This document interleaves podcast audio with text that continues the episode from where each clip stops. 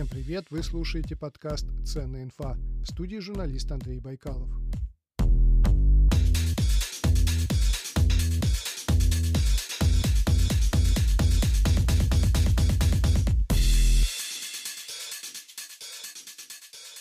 Продолжаем историю с интеграцией удаленных сотрудников в бизнес-процессы компании. В прошлом выпуске на эту тему я разговаривал с директором компании «Логомашина» Романом Горбачевым – а сегодня на мои вопросы ответит HR-директор Регру Ирина Филякина. Напомню, что эта серия выходит в рамках инициативы «А как у вас?», где я разговариваю с представителями разных компаний на тему удаленной работы. Вы слушаете подкаст «Ценная инфа».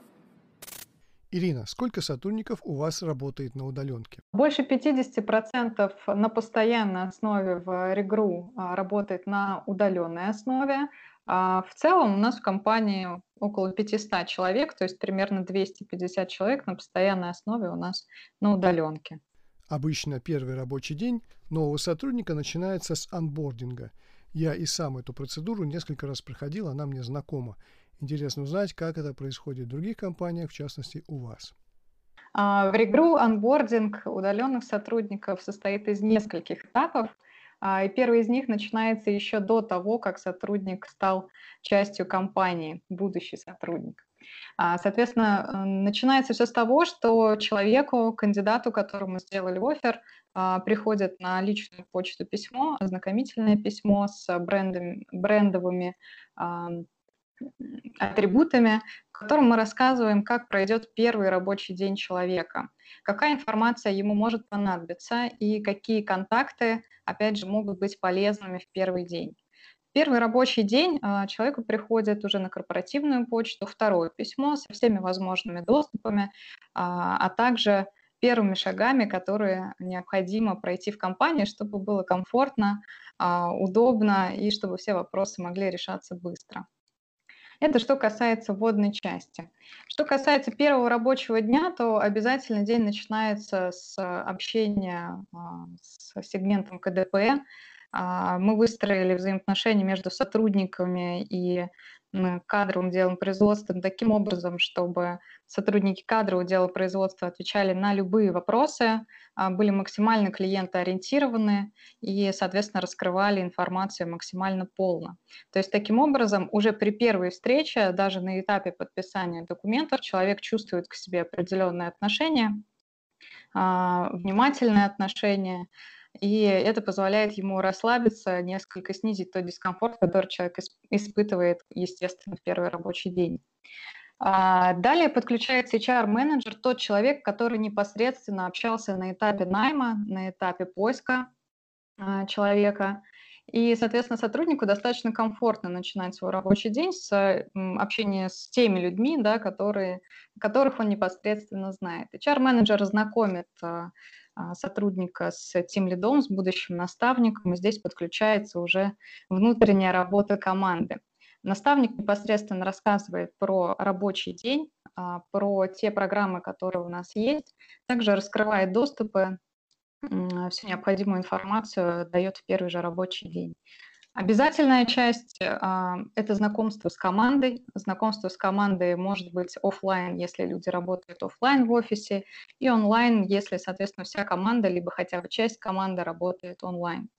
А, что еще важно отметить? На этапе анбординга, который длится примерно три месяца, а, у нас есть такие точки контроля да, со стороны HR-менеджера, который три раза за три месяца связывается с, непосредственно с новым сотрудником и проводит небольшой опрос, который выявляет состояние человека по трем направлениям. Насколько ему комфортно в команде, насколько четко он понимает свои цели – и насколько комфортно ему общаться со своим руководителем, все ли ему понятно. Вот из таких этапов состоит онбординг. С какими проблемами столкнулись или продолжаете сталкиваться при интеграции удаленных сотрудников? Обобщите, пожалуйста, опыт.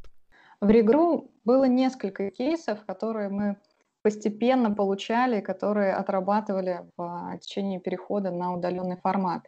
А, первая, наиболее яркая история связана с тем, что на этапе отбординга на удаленке а у человека достаточно много коммуникаций и возможности а, показать, что идет не так.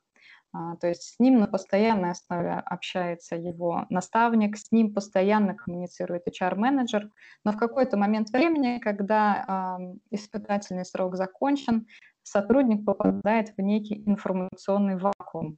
То есть звонки контрольные, да, они перестают быть. Соответственно, вот это молчание, оно может сотрудника повергнуть в состояние фрустрации. А, здесь очень важно а, оставаться на связи непосредственно наставнику а, и постепенно, постепенно сотрудника переводить на более самостоятельный формат работы, организовывать формат работы таким образом, да, чтобы все равно обратная связь постоянно поступала. В зависимости от отдела мы выстроили разную схему работы с а, ребятами, потому что если мы говорим, например, про техническую поддержку, которая сейчас внезапно оказалась на удаленном формате работы, то а, там коммуникация требуется постоянно. Каждый день ребята синхронизируются в каналах связи. Если мы говорим про продуктовые команды, про команды разработчиков, то здесь, а, соответственно, есть другие форматы а, общения. Также ежедневно у ребят есть дейли, так называемые, буквально на 5-10 минут утром синхрон для того, чтобы еще раз вспомнить про цели на сегодняшний день, получить заряд эмоциональный, решить какие-то мелкие вопросы, синхронизироваться да, и идти а, выполнять те задачи, которые стоят. А, например, есть постоянная встреча еженедельная, да, которая может называться weekly. А, эта встреча более серьезная, требует дополнительной подготовки. Есть определенный список вопросов, которые а, ребята решают и проходят этап за этапом.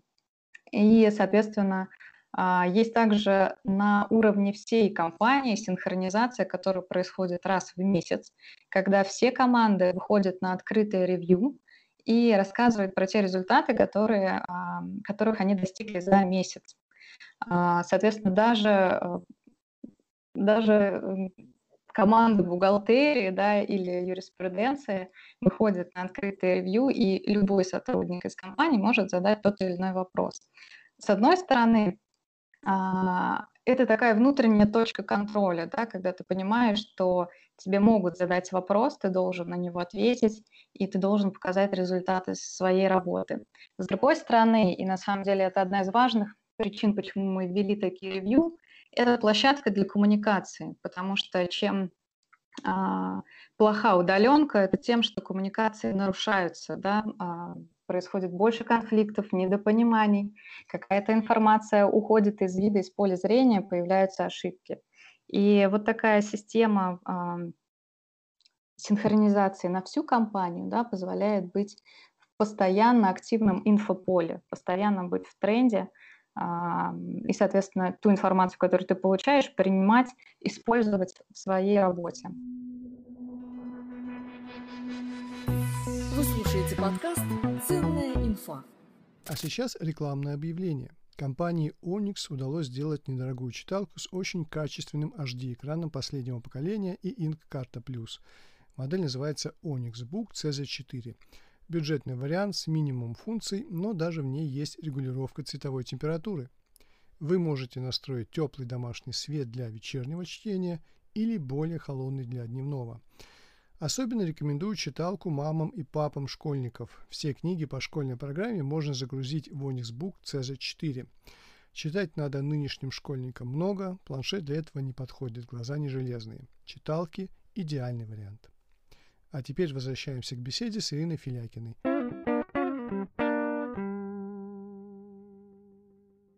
А давайте попробуем обобщить обобщенное все-таки. Вот вы сказали про фрустрацию. Что еще? А, разрыв в коммуникациях 100% а, на удаленке возникает. А, недопонимание, большое количество времени на то, чтобы получить информацию и ее преобразовать в корректный вид, да, то есть понять, где правда, а, где какие детали упущены. А, на это действительно уходит много времени. И со стороны руководителей частая проблема именно удаленки это либо излишний контроль, да, особенно такое часто бывает у молодых руководителей, когда э,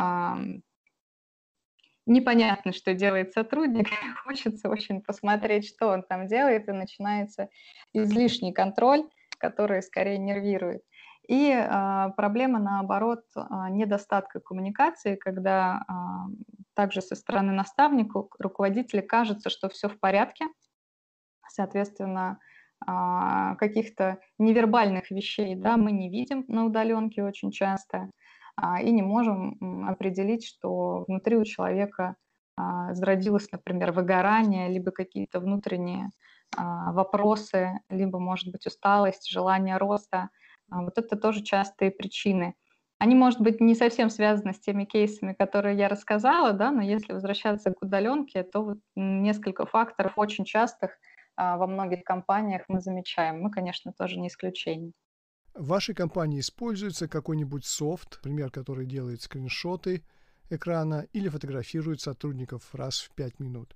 Или вы такое не практикуете?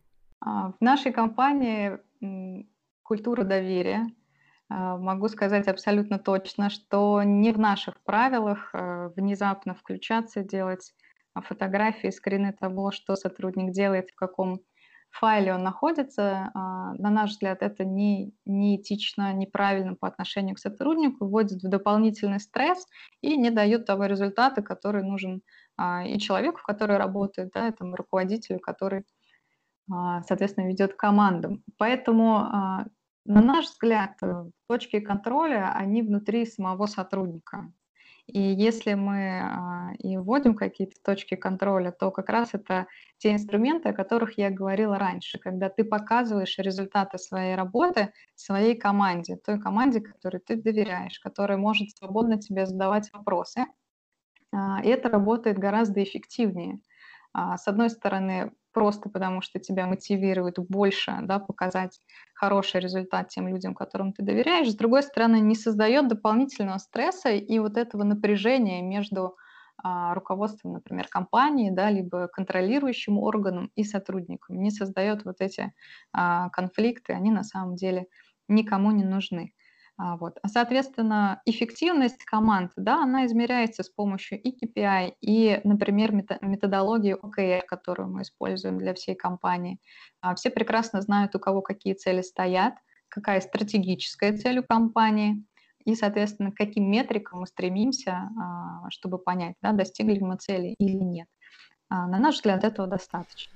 Ну что же, на этом все. Я благодарю Ирину Филякину за интересную беседу.